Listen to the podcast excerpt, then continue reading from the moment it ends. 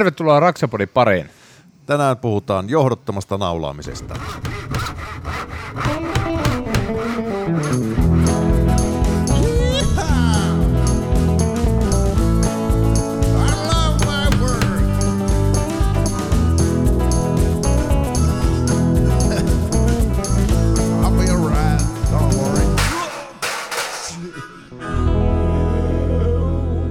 You're listening to Raksapodi. Yhteistyössä Passload. No niin, kultamussukat, se on tiistai ja Raksapodi pyrähtää käyntiin.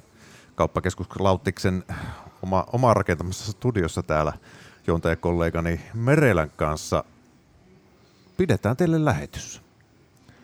Kyllä, kyllä. Tervetuloa kaikki sinne linjoille ja täällä mulla on itse Lauttasaaren paroni Jarkko Nyyman pöydän toisella puolella mun kanssa juontamassa tätä kyseistä lähetystä. Kyllä, ja Korson oma kaasunaula on siis Mikko Merellä siellä johdoton, johdoton kaasunaula. Mutta biokaasua, katon. Sitä. Joo, se on sitten oikein tämmöinen ekologinen naula. Ja ne. Kyllä, naula päähän ja radalle. Hei, meillä on tota, tosiaan, tänään puhutaan johdottomasta naulauksesta ja naulaamisesta, niin kuin minua korjattiin tuossa naulaamisesta. Suomen kieli vähän heikko, on ensimmäinen kieleni vasta. Niin tota, meillä on täällä Passlodelta Eero Vanhanen, aluemyyntipäällikkö. Oranssissa hupparissa niin kuuluu... No luonnollisesti. Passloden. Oranssi on meidän väri, niin mitä muuta laittaa päälle. Kyllä. Hmm. Ja nyt vähän koulitaan sitten Passloden ja sitten ehkä tämän I T V-tuoteperhettä myöskin, että mistä on kyse. Mutta tota, sä oot Passlodella töissä. Kyllä. Vai m- miten teillä sanotaan I T V:llä? No I T V:stähän me puhutaan itse, koska me ollaan, I T V on monialayritys ja tota, meillä on paljonkin tuotebrändejä, muun muassa Passload, varmasti yksi tunnetuimpia meidän brändeistä. Ja tota, sanoitkin se oikein, Passload. Kyllä, Passloadhan se on. Passloade. Joo, ja jos tota, Passloade ajattelee, niin nimenähän se ei niinku tarkoita oikeastaan yhtään mitään muuta kuin, että se tulee sanoista packing, shipping, loading devices. Aha. Mistä tämä on kaikki aikanaan lähtenyt. Okay. Nyt opitte jotain uutta. Okay. Se, niin. Se on jo aika paljon. Mutta tota, meillä on kaikilla vierailla aina tota, perus vähän niin kuin kyssäri, että miten sä oot päässyt tuonne I T V:lle aluemyyntipäälliköksi ja mikä sun suhde rakennusalaan on? No tota, mähän aikana opiskelin rakennusalaa. Opiskelin rakennusmestariksi sopivasti yhdeksänkymmentäluvun laman aikana valmistuin. Siis vähän vaihtelevasti mestarihommaa, vähän kirvesmiehen hommaa, kaikkea muuta ja sitten jotenkin haksahti tota noin kaupalliselle alalle, rautakauppapuolelle ja kun sitä luulit ymmärtävää työkaluista kiinnitty tekniikasta jotain. Ja nyt pikkuhiljaa alkanut ymmärtää sitä vähitellen. Mutta tota, I T V:lle aikana läksin kaksituhattakuusi ja tota, silloin oikeastaan touhumaan betonitekniikan kanssa, betonikiinnittämisen kanssa. Sieltä sitten erinäisten vaiheiden kautta ajautunut Uudenmaan toiseksi aluemyyntipäälliköksi. Nyt sitten näitä hommia. Tälleen, mut seitsemästoista vuosi I T V:llä menossa ja nyt jo ymmärtää näistä vehkeistä pikkasen jotain. Niin.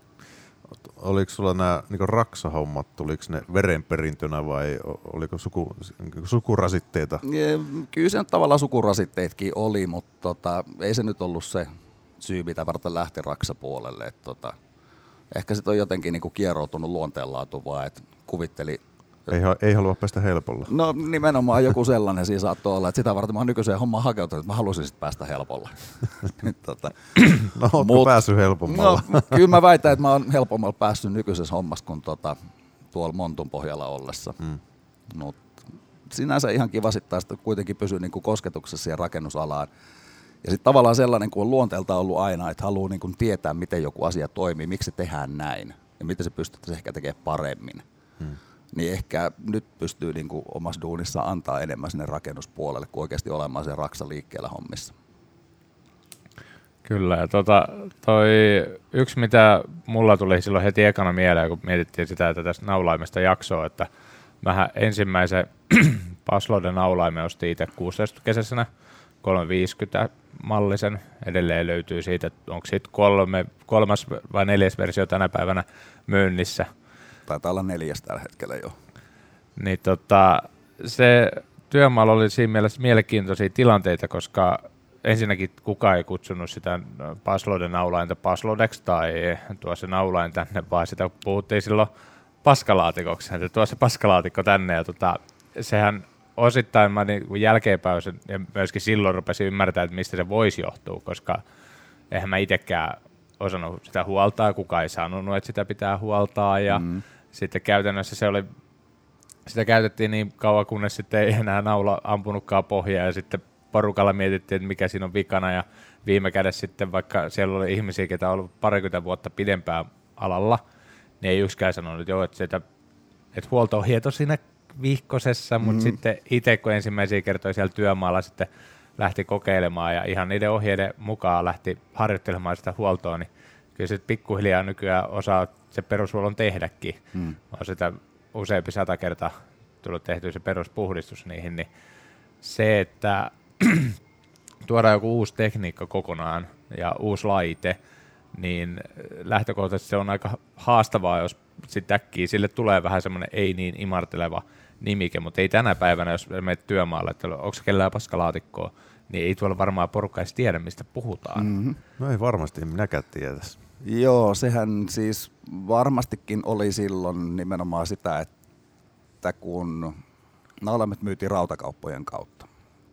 Ja rautakaupoissa ei riitä henkilökunnan se tietotaito ja osaaminen kaikista tuotteista riittävän pitkälle.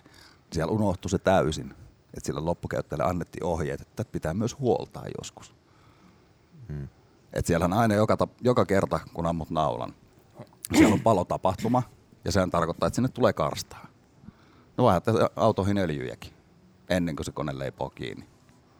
Niin tää on jännä, että työkaluissa vaan tavallaan ihmisillä unohtuu se huoltaminen. Ei ajatella, että tarvitsisi joskus huoltaakin. Hmm. Mutta toki nythän tässä on menty sen verran eteenpäin sitten, että enää ei jätetä yksin sen loppukäyttäjän harteille sitä huoltamista, vaan meillä on tällainen huoleton palvelu valikoiduissa naulaimissa. Eli kaksi vuotta me hoidetaan ne huollot asiakkaalle. Ja lähettää sen meille, niin tota, se on täysin kulutonta asiakkaalle. Tota, ei tarvitse ostaa muuta kuin kulutustavarat siihen, naulat ja kaasut ja paukuttaa menemään ja käyttää muutama kerran kahden vuoden aikaisen meillä huollossa. Et sen sijaan, että ampuu sen paskaksi sen naulaamme ja ostaa uuden ja kiroilee, että vitu kalliiksi käytämä homma. Niin, nimenomaan. Että tota, kaikilla laitteillahan tietysti tulee se elinkaari jossain vaiheessa sinne päähänsä, mm. mutta tota, noin, noin kaksi vuotta me ollaan katsottu, että se on niinku hyvä aika keskimäärin naulaimelle, että sit kannattaa vielä huoltaa. Perotetaanpa pikkusen taaksepäin, jos ajatellaan siis, kun nyt puhutaan siis johdottomasta naulaamisesta, Ja, ja tässä Pasloiden tapauksessa nimenomaan kaasunaulaamissa mm. on siis tota, teillä se sylkevä voima siellä, mutta mistä tämä kaikki on saanut alkunsa? Tai ilmeisesti oliko tämä maailman ensimmäinen Joo, johdaton? Kyllä. Eikä tota, johdollinen tarkoittaa sitten, jos letkun kanssa, letkun kanssa eli paine ilmalla sitten hoidetaan se. Tota, kaikkihan alkoi vuonna tuhatyhdeksänsataakolmekymmentäviisi. Kun J W Leslie perusti yhtiön nimeltä Passload, joka oli siis Packing Shipping Loading Devices, ja teki maailman ensimmäisen vasaranitojan. Siis niittejä. Niin, niin, niin, nimenomaan. Jo, ja siitä on kaikki lähtenyt. Ja tämä tuli vuonna, olikaan neljäkymmentä se vasaranitoja, ja tota, siitä pikkuhiljaa viisikymmentä jotain tuli ensimmäinen paineilmakäyttöinen laite, hakaspyssy, verhoiluihin. Ja tota, siitä eteenpäin sitten seitsemänkymmentäluvulla tuli tämä, minkä kaikki nykyäänkin tuntee, teippisidottu runkonaula. Ja tota, sitä ennen oli tullut jo paineilmakäyttöisiä naulaimia, mitkä käytti erinäköisiä sidoksia niissä nauloissa sitten. Ja sitten se vakiintui se seitsemänkymmentäluvulla tullut teippisidos aika pitkälti. Hyvin samanlainen, tai siis samanlainen teippisidos kuin nykyäänkin, niin sanotus kolmekymmentäneljä-asteisessa naulassa. Hmm. Ja tota, siitä eteenpäin. kahdeksankymmentäluvulla I T V:llä, kun Pasloide siirtyi I T V:n omistukseen, niin tota alettiin miettimään sitä, että miten niin kuin päästä siitä letkusta eroon. Kun tämä oli selkeästi tullut niin kuin sieltä käyttäjäpuolelta, että se letku on se häiritsevä osa siinä naulaimessa. Et tota, mistä saataisiin käyttövoima naulaimeen ilman letkua? Ja tota, todettiin, että no, palava kaasu antaa hyvän voiman. Ja siitä alkoi sitten sen nykyisen kolme pilkku viisi sen kehityshistoria. kahdeksankymmentäkuusi tuli ensimmäinen johdoton runkonaulain markkinoille. Ja tota, sen tekniikkahan on käytännössä ihan sama kuin nykyisen I M kolmesataaviisikymmentä plussan. Ja siellä on hyvin samannäköiset sisukalut. Ei se yksi yhteen ole enää, mutta tota, kehitystä on tapahtunut siinäkin, että tiettyjä asioita parannettu ja kevennetty ja muutettu ja näin. Eli se tarvii kipinän ja räjähdyksen. Kyllä, että si- sitä varten siinä on se akku, että se tarvii nimenomaan se, että pitää saada sähköinen kipinä kuitenkin tuotettua. Joo. Ja tota, elektroniikka ohjattuu, tuuletin pyöritetty, että tuuletin sekoittaa sitten sen kaasun, mikä annostalla palokammioon, niin ilman kanssa palavaksi seokseksi. Sitä varten me ei tarvita hirveän iso akkuu siinä, kun ei ole kauheasti käyttöä sillä. Toihan, mä oon käynyt pari kertaa tuossa Vantaalla, kun teillä on toi, se, onko se nyt pääkonttori Suomen päässä, joo, niin tota, siellä päässyt näkemään tämän vanhan naulaimen, ja se tosissaan, jos, se, jos lähdetään siitä, että jos se avaa, niin sehän sisuskalut, kyllä mäkin se tunnistan, se kolmesataaviisikymmentä sen verran monesta sitä tuli mm-hmm. avattua silloin aikoinaan, mutta se, että yksi asia, mikä siinä on todella iso ero, on se, että sehän on eri värinen, se on musta. Kyllä. Mistä toi, mistä toi oranssi sitten tuli siihen, niinku, että hävisikö niitä työmaalla niin paljon vai mikä oli sitten, kun tänä päivänä kaikki mieltää sen niinku oranssiksi ja se niinku tunnistetaan laatikot ja kaikki joka puolella, että työkalulaatikko, joka on oranssi, että tiedetään, että siellä on passwordit sisällä. Mä en, mun täytyy rehellisesti myöntää, että mä en edes tiedä sen mustan värihistoriaa, että mitä varten se on. Paineilmanaulaimethan oli aikaisemmin, oli kaikki harmaita, jollain vasaralakalla tyyliin vedettyjä. Hmm. Ja tota, en mä tiedä mistä se, oliko musta muovi sitten sopiva hintasta tai kauniin väristä tai jotain sellaista. Käytännöllistä. Ja, niin, se voi olla. Ja en tiedä, olisiko se oranssiväri sitten tullut nimenomaan siitä, että tota, noin, se naulain on helpommin nähtävissä. Sen näkee paremmin. Voi olla turvallisuusseikkoja, joilla yleensä että se löytyy helpommin hämärissä hommissa tai muuten näin. Mutta sitten se oranssi kuitenkin siitä, kaksi ensimmäistä sukupolvea johdatut naulaa niin oli oikeasti mustia. Ja sen jälkeen kolmas sukupolvi oli sitten jo oranssi. Jos jollain löytyy semmoinen musta naula, niin mä haluan ostaa semmoisessa, oliko se makea saada jonnekin talteen? Meillä löytyy tiennaaksa tästä hommasta niin paljon, että sulla on varaasi. mä, mä veikkaan, että te, te pyydätte siitä teidän prototyypistä aika kova hinnan, koska se edelleen toimii. Niin, se, siis pääs... sehän ei ole proto, niin. Sehän on oikeasti niin kuin markkinoilla niin. myynnissä ollut naulain. Mutta tota... En ole itsekään hirveän montaa mustaa naulain nähnyt. Et mä oon sen verran nöysipoika ollut silloin, kun ne on tullut markkinoille. Et tota, vielä ei niinku ihan hirveästi rakentanut. Ja siihen aikaan varmaan naulaimet on ollut vähän sellaisia johdottomat naulaimet nimenomaan, että tota, pitänyt olla oikeastaan heavy user, joka semmoisen on lähtenyt ostamaankaan. Et hinta on ollut kuitenkin vähän toista kuin paineilmavehkeillä. Ja sitten kun kaikilla on ollut ne kompurat ja letkut siihen aikaan, niin niitä on käytetty.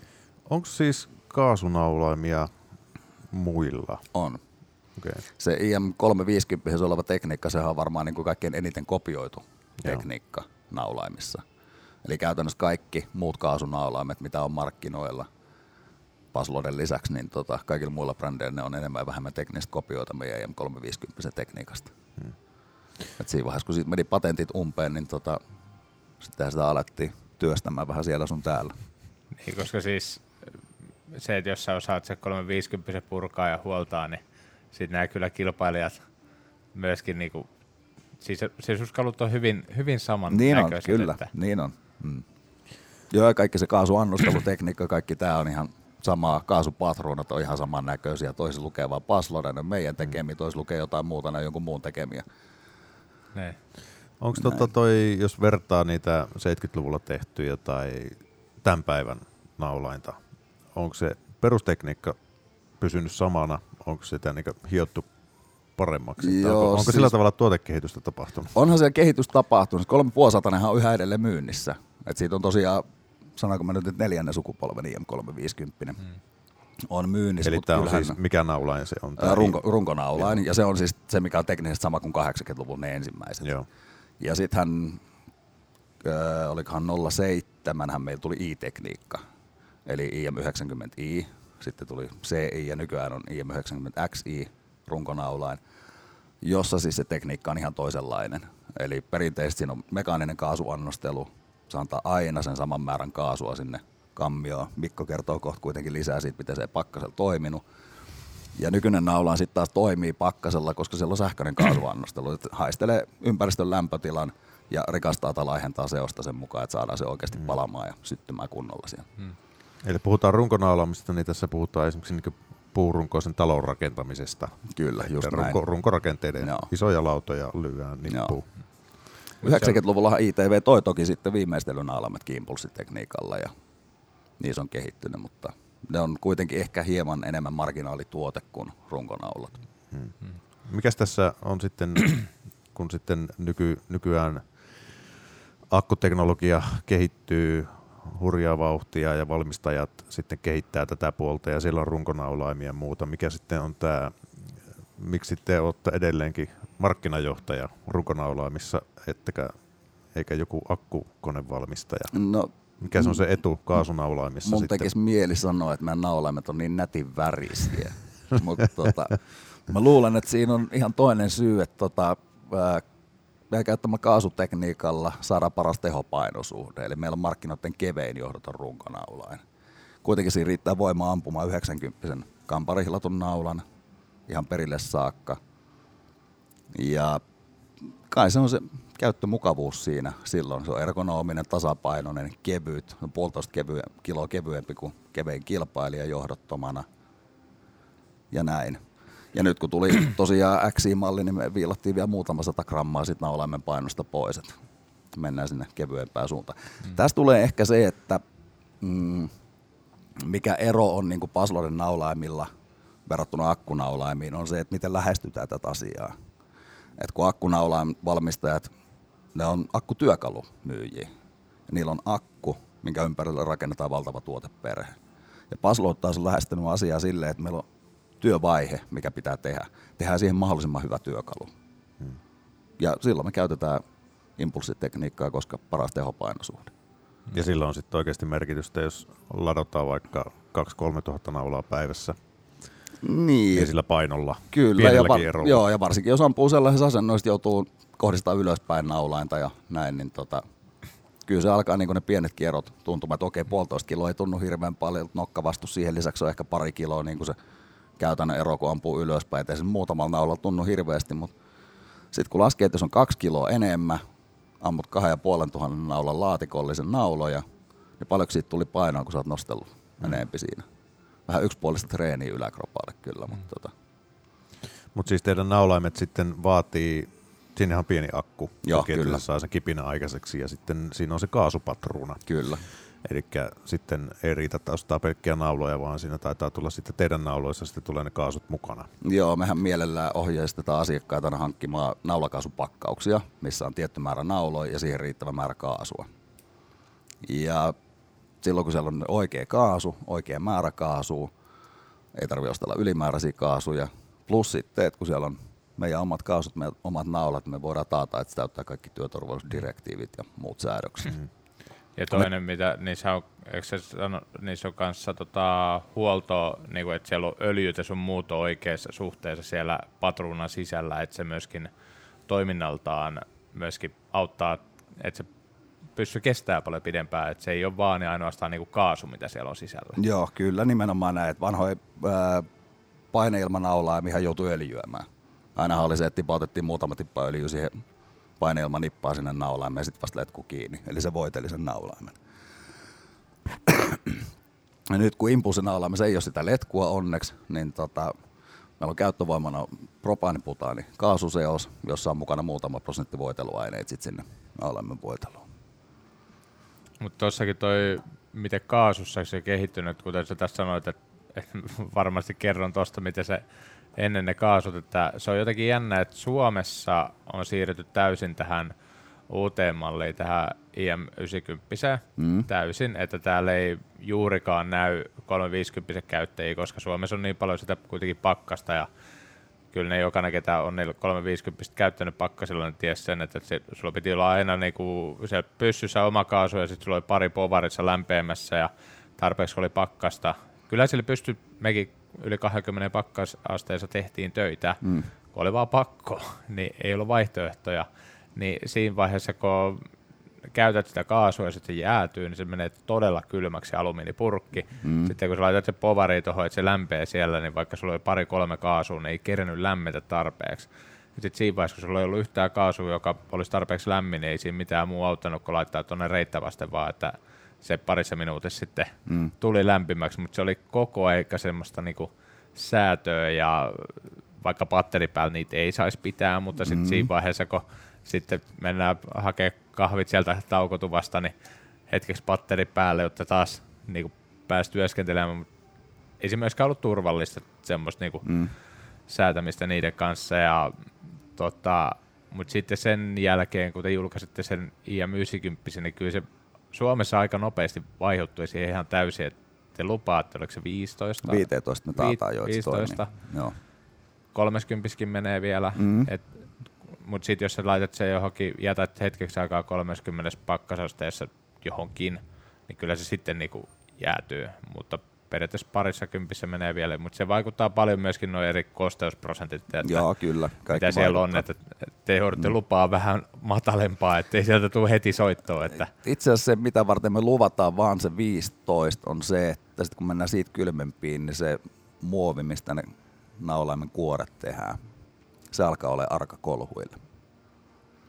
Ja se muovi ottaa itseään siinä vaiheessa, kun raksalle, että tuo niitä niin nätisti koskaan käsittele, niin naulaimet heitellään vähän tällä ja kolhitaan johonkin ja vaikka vähän käytetään vasaranakin. Sitten kun ollaan oikeasti, niin kun mennään hirveän kylmiin keleihin, niin se muovi on sellainen, että se iso kolhuu tarvitsee, kun siitä lohkea palaa pois. Se on se perimmäinen syy, mitä varten se on miinus viisitoista. Joo, joo. Nee. Mutta se tosiaan, joo, kaasutekniikkahan kehittyi. Tosiaan silloin nolla pilkku seitsemän, kun tuli I M yhdeksänkymmentä ensimmäinen malli I. Ja tämähän oli ihan selkeä sellainen, että tämä tuli niin kuin kentältä rakentajilta tämä toive, että tämä pitäisi saada toimimaan pakkasessa. Ja se on ensimmäinen pasuloiden naula, mikä on suunniteltu Euroopassa. Ja ehkä ennen kaikkea silmällä pitää Pohjois-Eurooppaa, meitä.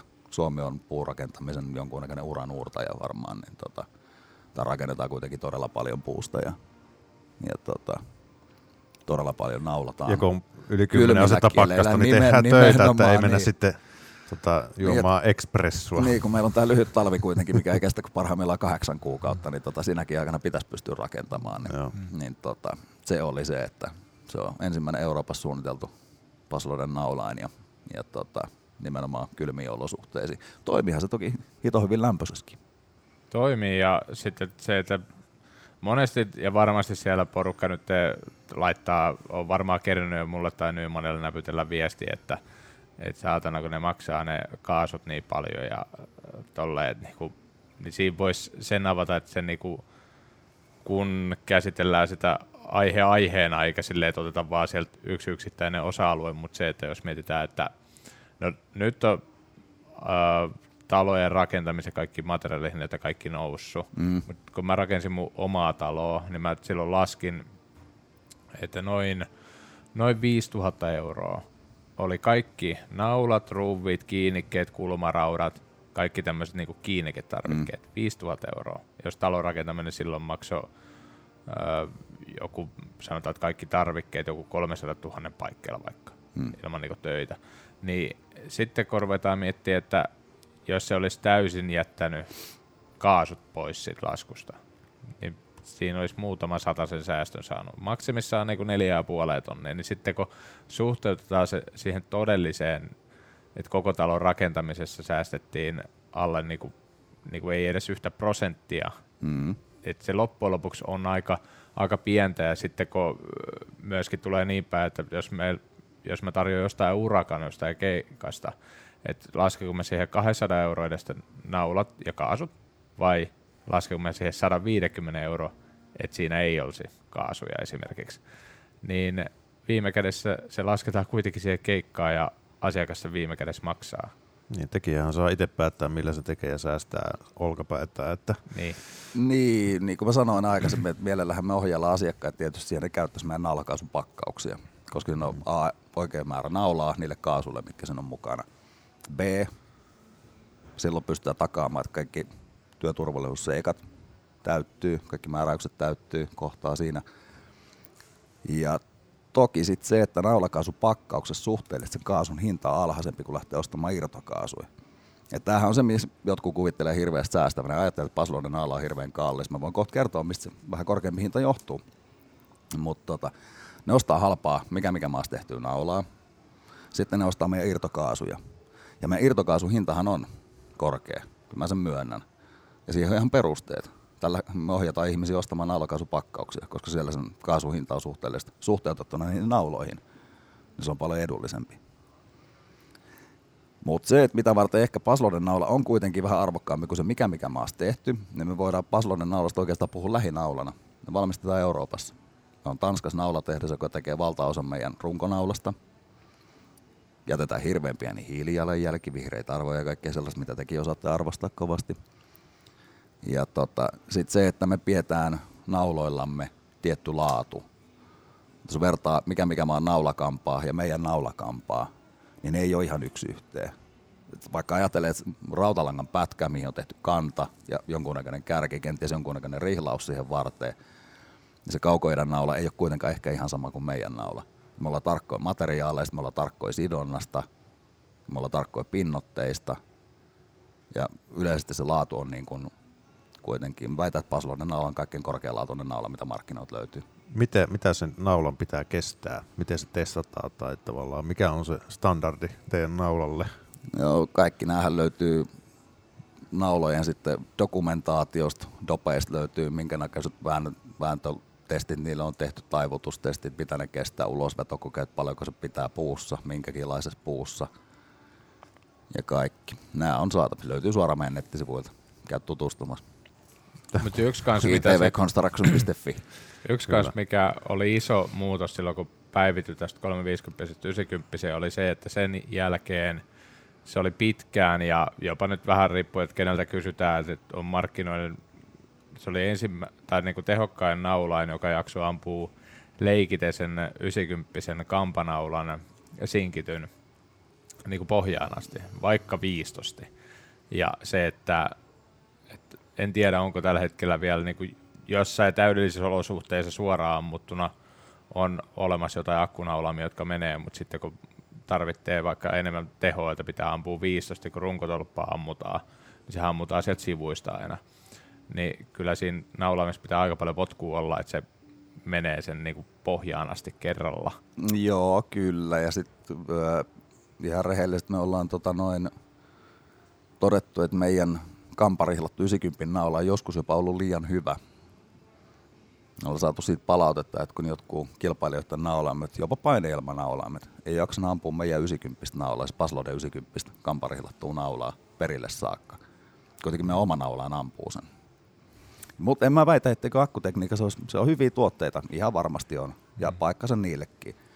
Ja mä melkein luulen, että suurin osa tämän päivän akkunaulaamista kyllä jaksaa ampua sen yhdeksänkymmentä rihlatunkin naulan perille saakka. Pitkään oli tilanne, että ne ei, ei niin kuin pystynyt ampua ollenkaan, mm-hmm. että rihlatut oli täysin no-no. Että niissäkin taas on se pikkuhiljaa kehittyy sekin puoli ja totta kai jollakin ihmiselle, ketä tarvitsee kerran vuodessa sitä, että sillähän nyt riittääkin se, että se käyttää sen saman tuotebrändin valmistajan, minkä akut jo valmiiksi mm, omistaa, kyllä. Niin semmoisellehan se on ihan loistava niinku, ratkaisu myöskin. Ja se, mikä niissä on se sarja tuli, jota sitten taas ei ole niinku, kaasunaulaimissa, mutta taas jos palaa siihen, että, että se painoero, mm. se on todella iso. Et jos me laitetaan tuohon, jos nyt ei puhuta, että niinku, otetaan että työntekijä, vaan tullaan sinne työmaalle ja sitten sulla on niinku, työkoneet siinä, että ota siitä. Mm. työkalut, niin kyllä se valitsee se keveimmän, niin kuin, se on ihan selkeä, vaikka ne kuinka niin kuin piilottaisi ja laittaisi mm. siteen silmille, niin se on niin kuin, ihan selkeä vaihtoehto. On, on tietenkin puolia, jossa esimerkiksi mitä mekin jonkin verran tehdään, niin kato umpeen laudutus tai levytys, jossa pitää ampua viidentoista sentin välein naulat, niin kyllä siinä vaiheessa joku paineilma tai akku, akkukäyttöinen, missä on sarja tuli, niin mm. voi niin kuin juosta, mutta lähdepä sitten jotain katon koolausta tekemään mm. alapuolelta, niin no, joo, jokainen se voi kokeilla itse käsipainolla kotoa, että ottaa, ottaa siihen puolitoista kiloa lisää painoa ja sitä nostelee siinä mm. koko päivän. Niin. Niin, niin. Joo, se on ihan totta, että tota, kaikkiallahan se paino ei ole haitaksi. Et esimerkiksi justiin alaspäin ampuisi, mutta kun ajatellaan runkorakentamista nimenomaan, niin se puolet ammutaan kuitenkin johonkin muualle suuntaan kuin alaspäin. Mm-hmm. Ja silloin tulee nimenomaan se tasapainoisuus, keveys, ergonomia, se laitteen ominaisuuksista niin kuin nousemaan esiin enemmän ja enemmän. Mm. On ahtaissa paikoissa ranne vääntyy ja sitä pitää käännellä ja, mm. ja kyllä sitä arvostaa. Niin, niin ja tosiaan kun ammut ylöspäin ja tollain, niin ainahan sulla on enemmän painoa siinä. Plus, että kyllä ne pakkasella ne akutkin hyytyy, mm. jos on kaasutkin hyytyy. Niin, ja tota, no aika tulee näyttämään, miten hyvin ne akut kestää yleensä sitä. Takuellahan on kuitenkin oma sykli, mm. kuinka monta sykliä ne kestää latauksia ja purkuja.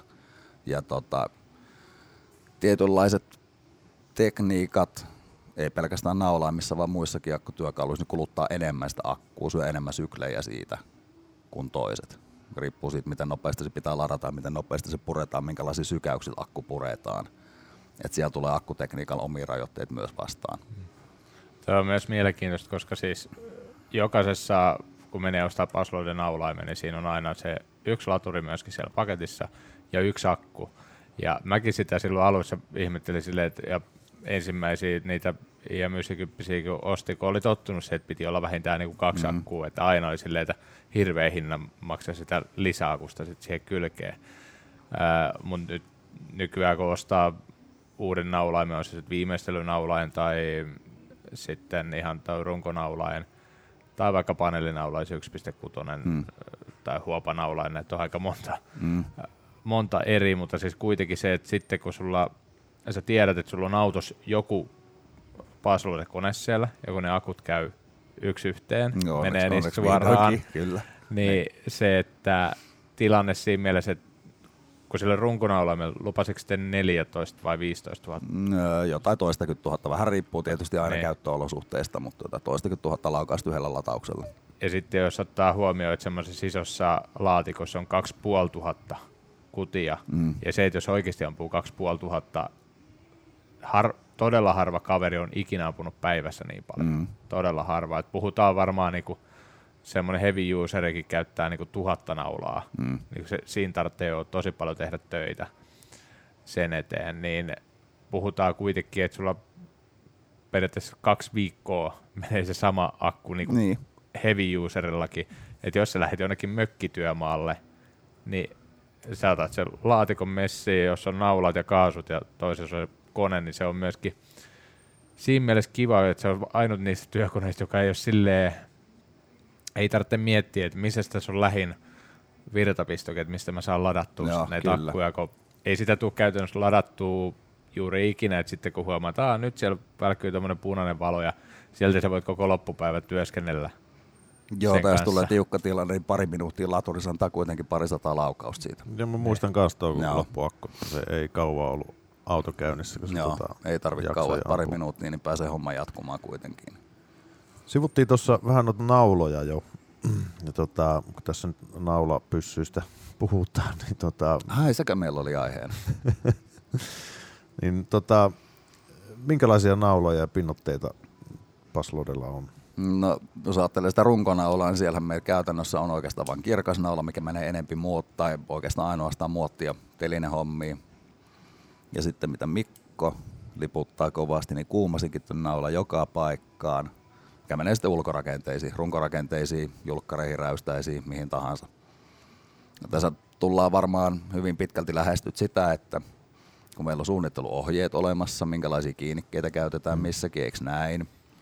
Niin meillähän Suomessakin määrittelee hyvin pitkälti Eurocode vitonen, meidän rakentamisen suunnittelua ja meidän kotimaiset rillin ohjeet, niin sieltä oikeastaan tulee nämä määreet, että missä käytetään minkäkinlaista. Eli meillä on puurakentamisessa, puhutaan käyttöluokista yksi, kaksi, kolme. Yksi on kuivat sisätilat, kaksi on katetut ulkotilat, niin ei tule suoraa saderasitusta, ja kolmonen on sitten suoralle sateelle alttiit rakenteet. Esimerkiksi julkisivu olisi sellainen. Hmm. Niin, siellä julkisivussa pitää olla kuumasinkitty. Käyttöluokassa kaksi voidaan mennä vähän kevyemmilläkin pinnotteilla, että siellä riittäisi kaksitoista mikronia sähkösinkkiä. Ja mikroni on siis mikrometri, eli millistä hirveän paljon pienempi mitta. Tätä, että rakentat niin tarkkoja ei koskaan teekään. Ja tota, kirkas menisi sitten sinne kuiviin sisätiloihin.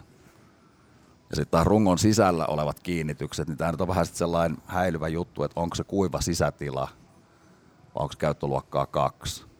Käyttöluokkaa kolme se ei missään tapauksessa saa olla, kun sinne ei nyt kuitenkaan saa rungon sisään sataa. Mutta tota, aika usein käytännössä kuitenkin se on kuumasinkin naula joka paikkaan. Onko tota siis, se, mistä johtuu, että tehdään niin monenlaista? Onko se kustannuskysymys per naula? Että no on, se kirkas on halpa. On kirkas, totta kai kun siitä jää yksi vaihe pois ja yksi materiaalisinkki jää kokonaan pois, niin tota, onhan se edullisempi silloin, kun tehdään rakenteet, jotka tullaan purkamaan joka tapauksessa lähitulevaisuudessa.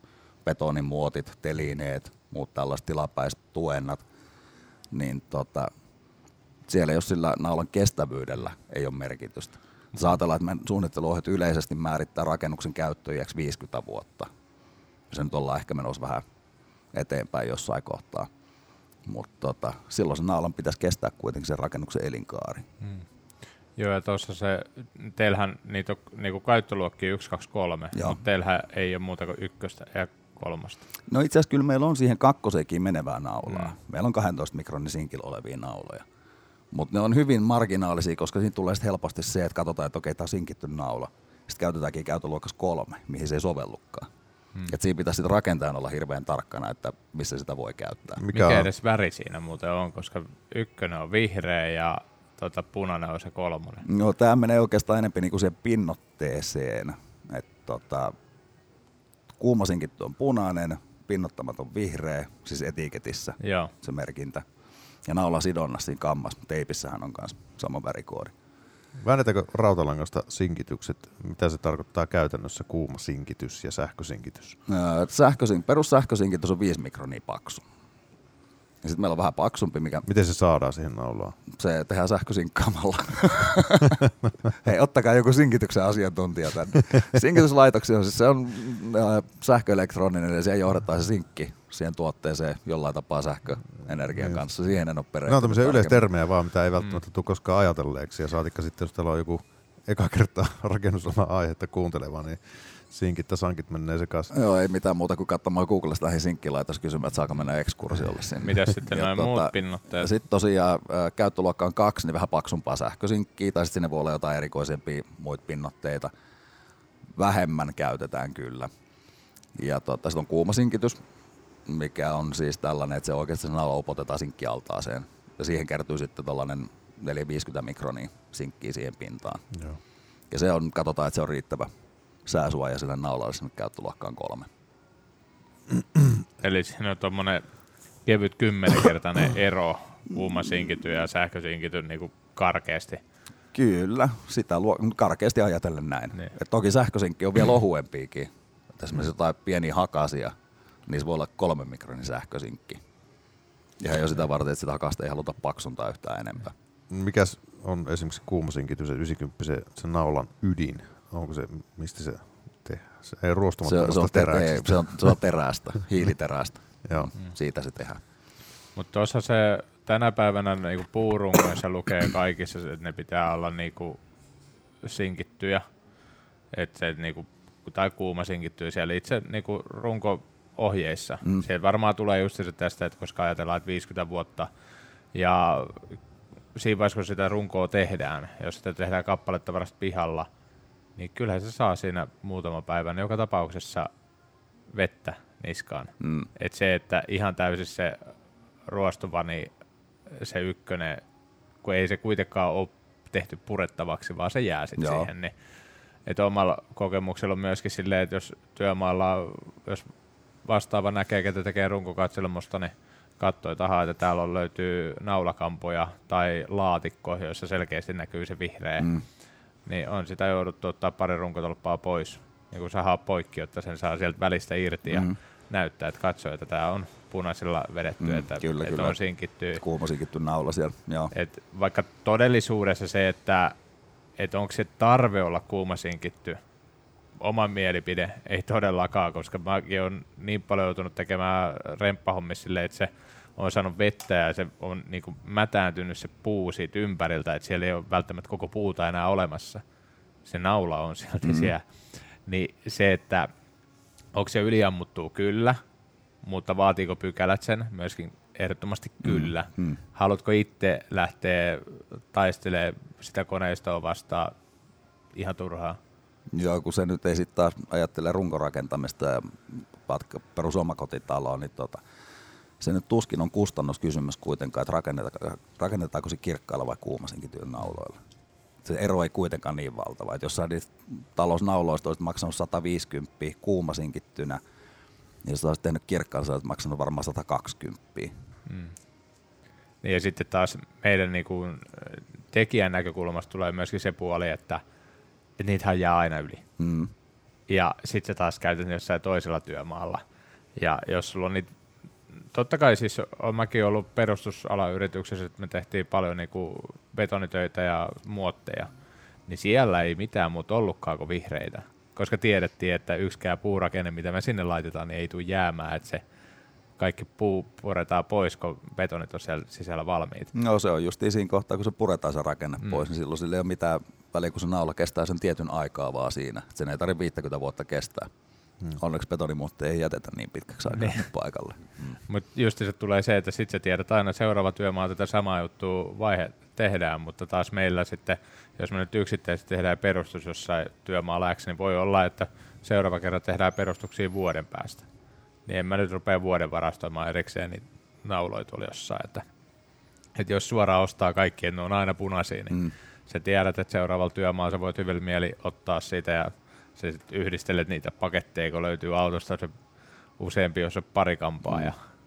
Joo, ja kyllähän se on, vaikka se nyt on jonkunnäköinen kustannuskysymys, mutta tota, sitten ollaan justiin, kun tekee vaihtelevaa hommaa, että se ei ole pelkästään sitä perustusta tekoa. Mm. Niin silloinhan se on järkevää käyttääkin kaiken aikaa kuumasinkin, kun se ei tule mitään hazardeja siinä. Mutta sitten taas perustusurakoitsija, joka tekee pelkästään perustuksia. Tai ajatellaan jotain mm, siltamuottiurakoitsijaa, tehdään pelkästään betonimuottia, mikä puretaan kuitenkin sen jälkeen, kun se on valettu ja saavuttanut tietyt lujuudet.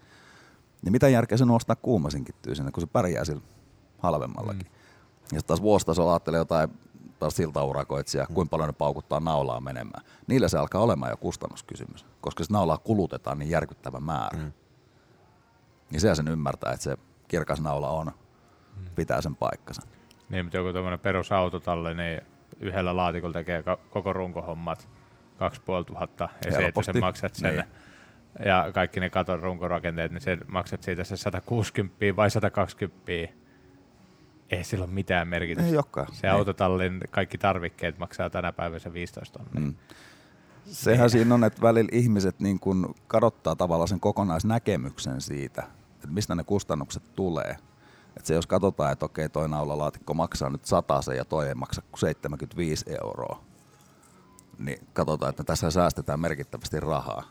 Mutta sitten kun ajatellaan sitä rakentamisen kokonaiskustannusta, se on ihan naurattavan pien säästö, mitä siinä tehtiin oikeasti. On pahin on se, että meilläkin me pyritään siihen, että me itse hommataan aina tarvikkeet, koska se, että sitten aina tulee niitä, että et totta kai jotkut asiakkaat on paremmin ymmärtää ja tuntee tuotteet, mutta se, että kuinka monesti meilläkin on sitten just se asiakas sanonut, että hän haluaa itse hakea jotain naulaa tai ruuvia, niin varsinkin, niin, että se todella harvoin menee ensimmäisellä purkkiin. Mm. Ja sitten se kaikki säätäminen ja vääntäminen, ja sitten kun se naulalaatikko jossain siellä pyörii, ja se onkin sitten eri naulaimeen ja väärät siihen. Niin... Tai sitten ne on irtonauloja. Niin, on, on sitäkin tuonut, että hei, me tarvitaan... Ei muuta kuin vasara kättiin. Sillä vanhalla, vanhalla perinteisellä johdattamalla naulaimella. Kyllä. Niin. Mutta on toi yksi, mistä me ei ole tuossa puhuttu, niin se, että mä jonkin verran seuraan jenk Keistä ja Kanadasta noita sen alan niin rakennusalan vaikuttajia, niin ne käyttää edelleen paineilmaa niin ihan jäätävästi. Niillä on pick-up-autot ja helvetin iso kompura ja aggregaatit vedetään käyntiin aamulla ja kompurasta tulee paineilmaletkut sieltä. Ois mullakin, jos mulla olisi pick-up. ja, ja iso, s- kyllä. Sitten siellä on päädyssä on niin Pasloiden runkonaula, jolla sitten vedetään. Ja sitten niin yksittäiset hommat ne tekee sitten sillä nimenomaan kolmesataa viisikymmentä Pasloiden niinku kaasulla. Mutta ne käyttää siis kaikissa videoissa ne yhdeksänkymmentä prosenttia ajasta niillä on paine, paineilmakäyttöiset. Mm. Että onko ne meitä edellä vai että ollaanko me edellä? Jotenkin niinku tosi, tosi hassua, Kiin. kun mä näen, että ne käyttää vanhaa tekniikkaa ja vielä vanhaa pyssyä. Joo, tässä varmaan tullaan siihen, että rakentamisen kulttuurissa on hirveitä eroja. Ihan niin kuin maakohtaisesti ja ihan, siis Euroopan sisällä on hirveitä kulttuurieroja, vaikka meillä on yhtenäiset säädökset. Mutta tota, sitten jos mennään ison veden taakse, niin tota, kyllä se kulttuuri siellä on ihan niin kuin toisen näköistä. Niin. Mm. Ja varmaan sitä ehkä sitä paineilmatekniikkaa jostain syystä rakastaa. Niillä on halpaa polttoainetta, sieltä ainakin ollut joskus, ja aggregaatteja on kiva käyttää. Ah, se miehekästä, kun sellainen iso aggregaatti jytäjää sen Dotken lavalla. Mutta tota, sitten niitä rakkaus kolme pilkku viisi se on varmaan siitä, että se on kuitenkin Jenkeissä suunniteltu ja tehdään Jenkeissä. Niin se edelleen valmistetaan Jenkeissä. Joo. Joo. Ja niin kuin mä sanoin, että I M yhdeksänkymmentä oli ensimmäinen impulssin ala, mikä suunniteltiin ja valmistetaan Euroopassa. Niin ehkä niillä on sellainen pieni viharakkaussuhde. Kyllä niitä menee sinne I M yhdeksänkymmentä. Tekniikkaa menee Pohjois-Amerikkaan ja muuallekin maailmaan, mutta tota, kyllä se on selkeästi niin kuin eurooppalainen naulain kuitenkin. Joo. Siis teillä on kuitenkin tällainen paikallista, N S-paikallista tuotantoa, jos ajattelee Eurooppaa, ja sitten naulat on Tanskassa ja, ja tolleen, että ei ole. Joo, tämä tulee pitkälti niin kuin I T V:n politiikasta, sitten taas I T V on hyvin hajautettu yhtiö. Joo.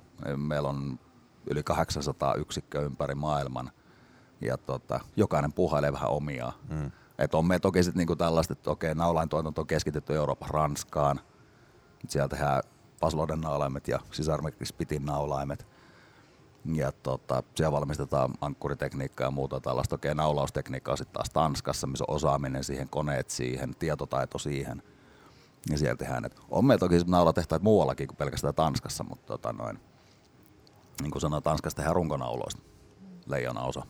Joo. Nopeasti, niin mitä, mitä merkkejä teillä I T V:llä siis on muilla? Tuossa tota, Spiti jo mainitsitkin. Joo, Paslode tietysti tunnetuimpana varmaan meillä, ainakin Suomessa. Spit toisena, se keskittyy tuonne betonin kiinnittämisen puolelle, kun Paslode selkeästi puunaulaushommaa. N K T-ruuvit, tanskalaiset ruuvit. Ja voi kuinka paljon niitä onkaan, niitä merkkiä. Adifix karmijärjestelmät, Haupoldin teollisuusnaulaimet, Tulmatikin automaattinaulaimet teollisuuteen, ja onhan noit sit I T V, ja hei, rakennusdivisioona on I T V:stä ainoastaan kolmetoista prosenttia maailmanlaajuisesti. Mitä siellä se, on vähän muutakin. Mitä se muu? No siellä on, mitä se muu voi olla? Tota, I T V:llä on ollut käytössä tällainen, mikä on vähän ja taas niin kuin aikaan saatossa kenties niin kuin kulttuurieroittain pikkasen vaihtunut tämä sanonta, mutta tota, alun perin se on mun käsittääkseni mennyt niin, että et koskaan et ole kymmentä askelta kauempana I T V-tuotteesta maailmanlaajuisesti. Joo. Ja yksi ehkä sellainen, mitä ihmiset ei edes tiedosta, niin tota, on aika monelle automerkille I T V tekee verhoilukiinnikkeitä. Ja näitä pieniä muovinappuloita, millä tulee ovipahvit tai jotain mm. muuta kiinni. Niin tota, siellä I T V on aika vahva tekijä. Ja on siellä lattiapäällysteitä, ruokatuotannon laitteita, ihan siis laidasta laitaa kaiken näköistä. Pelastusliive, onko veneilijöitä? Joo. Pelastusliiveissä soljet. Ja sellaista muovi, klik klik, I T V Nexus. Kaikki ne pitää, aina eri, eri nippelit ja nappelit, aina omaa valmistaja, hirveä sekava alkaa, jos tässä pitäisi jotakin alkaa tuotantolaitosta perustaa. Niin, mutta tota, tämä on justiin se, että I T V:llä on niin, niin paljon erilaisia toimintoja. Kyllä. Ja Paslode on vaan yksi kuitenkin. Joo. Siinä, tunnettu brändi, mm. mutta tota, sitten siellä on näitä tällaisia, mitä ihmiset edes tiedostaa, että on I T V-tuotteita. Miten tota, Nyman, onko sulla vielä kompura ja niinku kompuranaulan, missä tilanteessa enää niinku käytät niinku kompuraa? En ikinä. Et ikinä. Ei mulla Renk- ole, ei mulla, renka- ei mulla renkaan täyttöä. Ei mulla ole kompura. Okei. Okay. Se tekee vaan podcasteja. Niin, niin. niin. Mulla löytyy yksi Paslode ja sillä on menty pitkälle ja sitten loput on akkuehkeet. Mm. Mutta itsellä niinku on periaatteessa kaksi ainoastaan niinku tilannetta, milloin, milloin niinku joutuu ottaa se paineilma kompura sieltä käyntiin. Ja ei tarvitse aggregaattia, että yleensä olla mm. sähköä lähellä, mutta siis tämä... Siellä nytten vanhemmat ihmiset, ketä on ollut alalla pidempään, niin kihelmöi mielissään, kun sanotaan Duofast-naulain. Mm. Ja sitten se, se on niinku yksi semmoinen, kun tehdään julkkareita, niin se on niinku ihan kuusi kautta viisi siinä. Ja sitten toinen on Haubold, mitä tuossa sanoitkin, niin Joo. sitä käytetään nimenomaan saunojen tekemiseen. Ja onko se siis hakasnaula vai? Hakasnaula ja aivan niinku kuningaslaite, mutta siis käytännössä niissä ei ole vielä tullut sieltä kaasukäyttöstä niin versioita. Joo, yksi hakasnaulanhan meillä on johdottamana. Mm. Ampuu suht leveäselkästä hakasta, lähinnä tuulensuojalevyjä, tämmöisiä keveisiä kiinnityksiä. Ja tota, siinä nyt on vähän mietin, että minkä näköinen hakaspyssy olisi mahdollista, onko sille riittävän isot markkinat, onko se sellainen työvaihe yleensä, missä hakaspyssyä käytetään, että se johdottomuus on selkeä etu. Ja kyllä se aika monessa jotain panelointia ajatellen, kyllähän se etu olisi. Ja tota, kyllä siinä ehkä, tota, no sitähän on moneen kertaan meitä kysytty, että milloin se tota, no, johdoton julkisivu naulain tulee korvaamaan sen vanhan tunnetun Duofastin C M P kuusikymmentäviisi, mikä on nykyään Passload C M P kuusikymmentäviisi piste yksi, onko se piste kaksi jo? Niin paljon tuotteita ei voi muistaa. Mut joo, niin tota, ää, kyllä me kehitetään johdoton julkkarinaulaan kaiken aikaa. Ja, ja yksi kehityslinja on nimenomaan se, että siellä on se rullalipas, koska rullalipasnaulaimathan meillä on olemassa jo. Että onko siinä rullan syötös, siinä on niinku pieniä juttuja.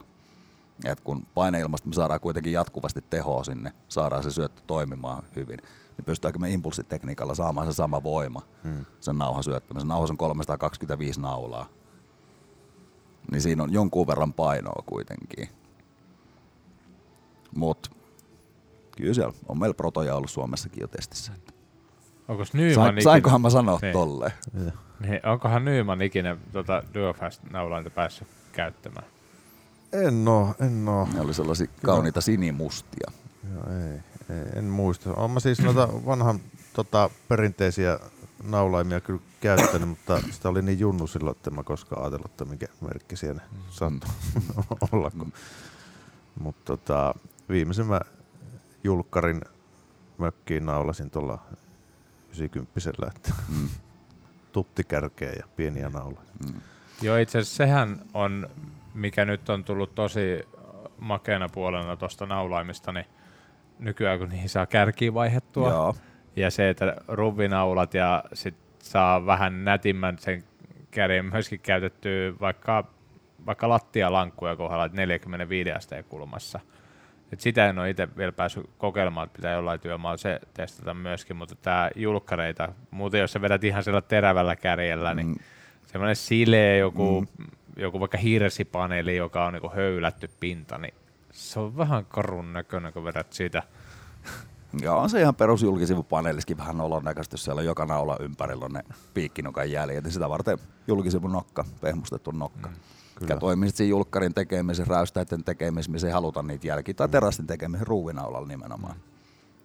Ja tämä ruuvinaula on aika uusi juttu. No on se ollut aika monta vuotta. Ei se, ihan, se voi sulle olla ihan uusi, mutta hei, joillekin jotkut asiat on uusia. Mutta ei se ole pari vuotta ollut. On. Niin kuin, ainakaan niin kuin sille, että itse olen niin kuin käyttänyt ja tiedostanut semmoisen niin kuin olemassaoloa. Että.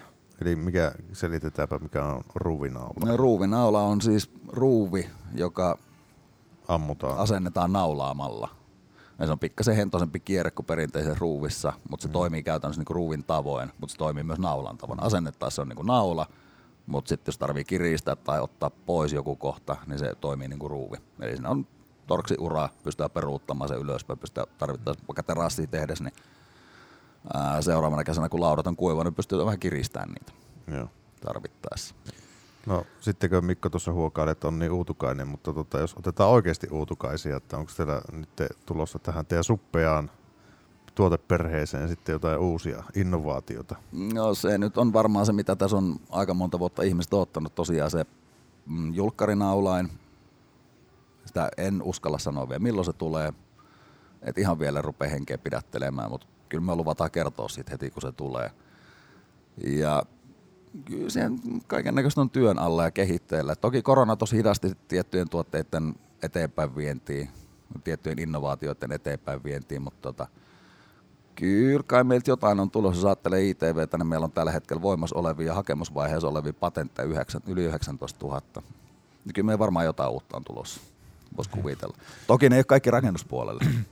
Mutta toihan uusien kehittäminenhän teillä just tämmöisissä niin kuin akkutyökoneissa tai kaasutyökoneissa tai ylipäätänsä niin kuin työkoneissa, joita käytetään työmaalla erilaisissa olosuhteissa, niin nehän ei ole siis semmoisia, että saadaan idea tuosta ja ei muuta kuin nyt sarjatuotantoa. Mullakin oli silloin tämä I M yhdeksänkymmentä X I-versio oli silloin testikäytössä. Se oli hyvä silloin, mä kysyin, että saako se näkyy videoilla. Juu, juu, saa, ettei sitä kukaan tunnista, mutta kyllä se aika paljon tunnisti, kun teille pääsitte, oli siitä tullut soittoja aika paljonkin, että porukka olisi halunnut samanlaisen pyssyn ostaa, mitä videoilla näkyy. Mutta se, että se oli vain yksi niistä prototyypeistä, mä en tiedä kuinka paljon niitä silloinkin oli erilaisia, ja siitä meni joku vuosi, vähän reilu, mm. siitä kun me käytiin sitä ennen kuin Suomessa eka kerralla niitä tuli myyntiin. No. Et ei se to- Kyllähän siis äh, I T V:hän tietysti innovoi asioita, mutta tota, I T V tunnistaa ehkä kaikkein parhaiten itsensä siitä, että I T V kuuntelee käyttäjiä. Ja palaute, mitä me saadaan kentältä, minkälaisia juttuja siellä tulee, me viedään sitä eteenpäin. Mm. Ja siellä nyt on justiin nämä julkkarinauolaimet, kenties jonkunnäköistä hakasnaulain tai mitä nyt onkaan tulossa, kenties vaihtoehtoisia voimanlähteitä, ei voi tietää, ei se kukaan niin kuin laakereillaan lepää. Et uusia asioita mietitään kaiken aikaa, kuunnellaan mitä kentällä tapahtuu, mitä siellä toivotaan, sen mukaan lähdetään kehittämään tuotteita. Mut kun halutaan pitää tietty laatu kaikessa, niin ei voida tosiaan lähteä siitä, että hei nyt saatiin loistava idea, tehdään tällainen. Tehdään tällainen ja toivotaan, että tämä toimii. Me tehdään sitten protoja niin ja niin kauan, että me saadaan oikeasti sellainen tuote, mikä toimii. Et I M yhdeksänkymmentä on ehkä niinku ihan malliesimerkki tästä. Sitten kävi protoja, kävi Suomessa, kävi pohjoisessa, Lapissa testattavan oikein kunnan pakkasissa ja tälleen, että miten nämä toimii. Ennen kuin se meni oikeasti niinku tuotantoon se laite ja lähdettiin työntämään markkinoille sitä. Me tiedettiin, mitä sen pitää tehdä, miten se toimii, minkälaisissa olosuhteissa, tehdään pieniä viilauksia, johonkin parannetaan jotain siellä. Tai huomattiin, että okei, joku ominaisuus voi olla ihan turha, että toi pois, otetaan tähän tämmöinen tilalle. Ja niin kauan kehitetään, että sitten me ollaan itse tyytyväisiä. Katsotaan, ei, ei ole hätä se hommaa tuo tuotekehitys. Ei se ole jo ihan. Niin ei ole tämä podcastin tekeminen, että se voi ihan rattosasti rupaatella. Mutta rakas, kun meillä ollaan tässä jaksopaketissa. Jääkö, jääkö sanomatta tai haluatko vielä kehua jotakin? Loppukadeetit pääset no, vielä sanomaan. Niin, eikö tässä nyt kehuttu jo itseä ja teitä ja meidän tuotteita hirveästi, niin tota, en mä tiedä, ehkä I M yhdeksänkymmentä jäi mainitsematta sellainen juttu, että tota, siinähän tavallaan tuli niin kuin uusi naula markkinoille samassa mm. yhteydessä, että kun aina perinteisesti runkonaulaamassa on käytetty D-kantanaulaa, on tää tällainen puoli kantanaula. Tai jotkut pitää hirveän rumana, jos sillä julkkariakin tekee, kun se näkyy se puolikanta. Ja I M yhdeksänkymmentähän puhuu täyskantanaulaa, eli me puhutaan round driveista. Ja siinä on sama pinta-ala siinä naulassa kuin puolikantanaulassa, mutta se on pikkasen pienempi se kanta, sitä varten se on äärimmäisen hyvä naula. Esimerkiksi just julkkareet tekemiseen, pienpyöreä naulan kanta.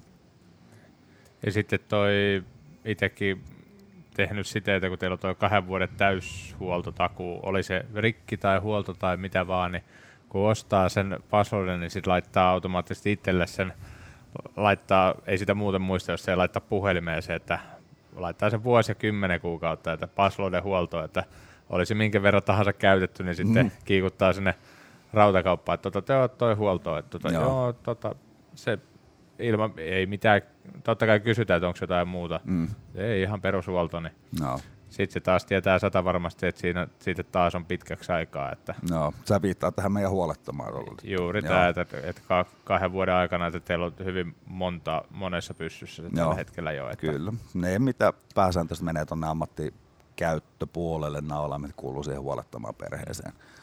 Ja tota, siinä nyt pitää kaikki muistuttaa, että kävi sinulle rekisteröimässä laitteen. Silloin automaattisesti, kun se lähtee meiltä, se on se kaksi vuotta. Mutta kun se kiertää jälleenmyyjän kautta, se voi jälleenmyyjällä olla kuukauden, kaksi, kolme mm. hyllyssä ja menee vasta loppukäyttäjälle sen jälkeen. Mm. Niin siitä huolettomasti on jo palannut sit se joku aika. Mutta kun loppukäyttäjä ostaessaan sen vehkeen käy rekisteröimässä meidän sivuun, se kysytään sarjanumerot, jotain yhteystietoa ja muuta tällaista, se menee meidän rekisteriin. Silloin me tiedetään, että se huolet alkaa siitä päivästä, kun se on ostettu se laite. Kun se tulee meille, me päästään heti kiinni siihen, että okei, tämä on huoleton laite. Ja ikävä tilanne on se, että asiakas ostaa laitteen tällä päivämäärällä. Kuvittelee, että tästä kaksi vuotta eteenpäin sillä on huoleton, kun se ei mene niin.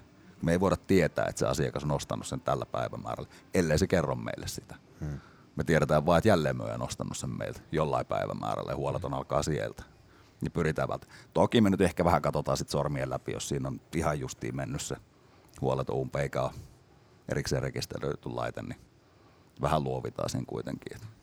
Ei haluta suututtaa asiakkaita pikkuasioilla. Niin. Mutta kuitenkin se, että perus, se on hyvä laittaa se, että kyllä minä ainakin käytän sitä, että ennen kuin se tulee se, jos ei ole muuten käyttänyt huollossa, niin sitten se käyttää siinä vaiheessa. Joo, ehdot, menee taas niinku kannattaa hyödyntää umpeen, sitä, koska niin. Niin, se kuuluu sille laitteelle se mm. kuitenkin. Ja aina jos siinä tulee jotain, että okei, ehkä me saatetaan vähän nuivasti katsoa, jos on tippunut niin kuin neljännestä kerroksesta betonilattialla ja nokka on mutkalla ja palokammio on halki ja kotelo on tuhannen palasina, niin tota, ehkä me voidaan vähän miettiä, että onko tämä nyt enää tällä huoleton.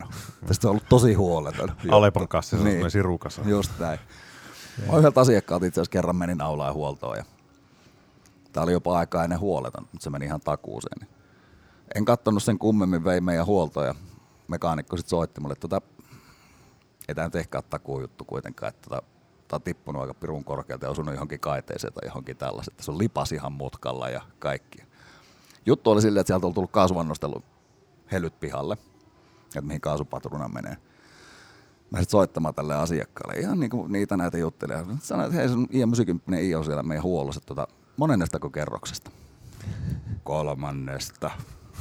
Se ymmärsi kyllä, että tämä ei ollut enää ihan takuujuttuja sitten, mutta te yrittänyt teillä laittaa. Ei, kyllähän sitä kokeilla pitää kumminkin. No justi se on näin. Mm. Hyvä.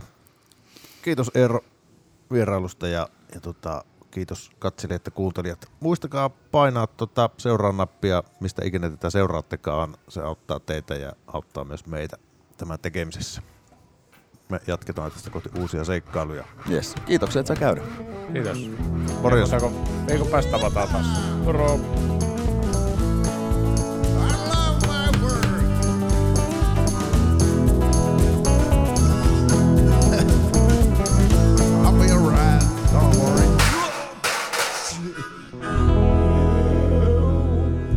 Listening the Raksapodi. Yhteistyössä Passload.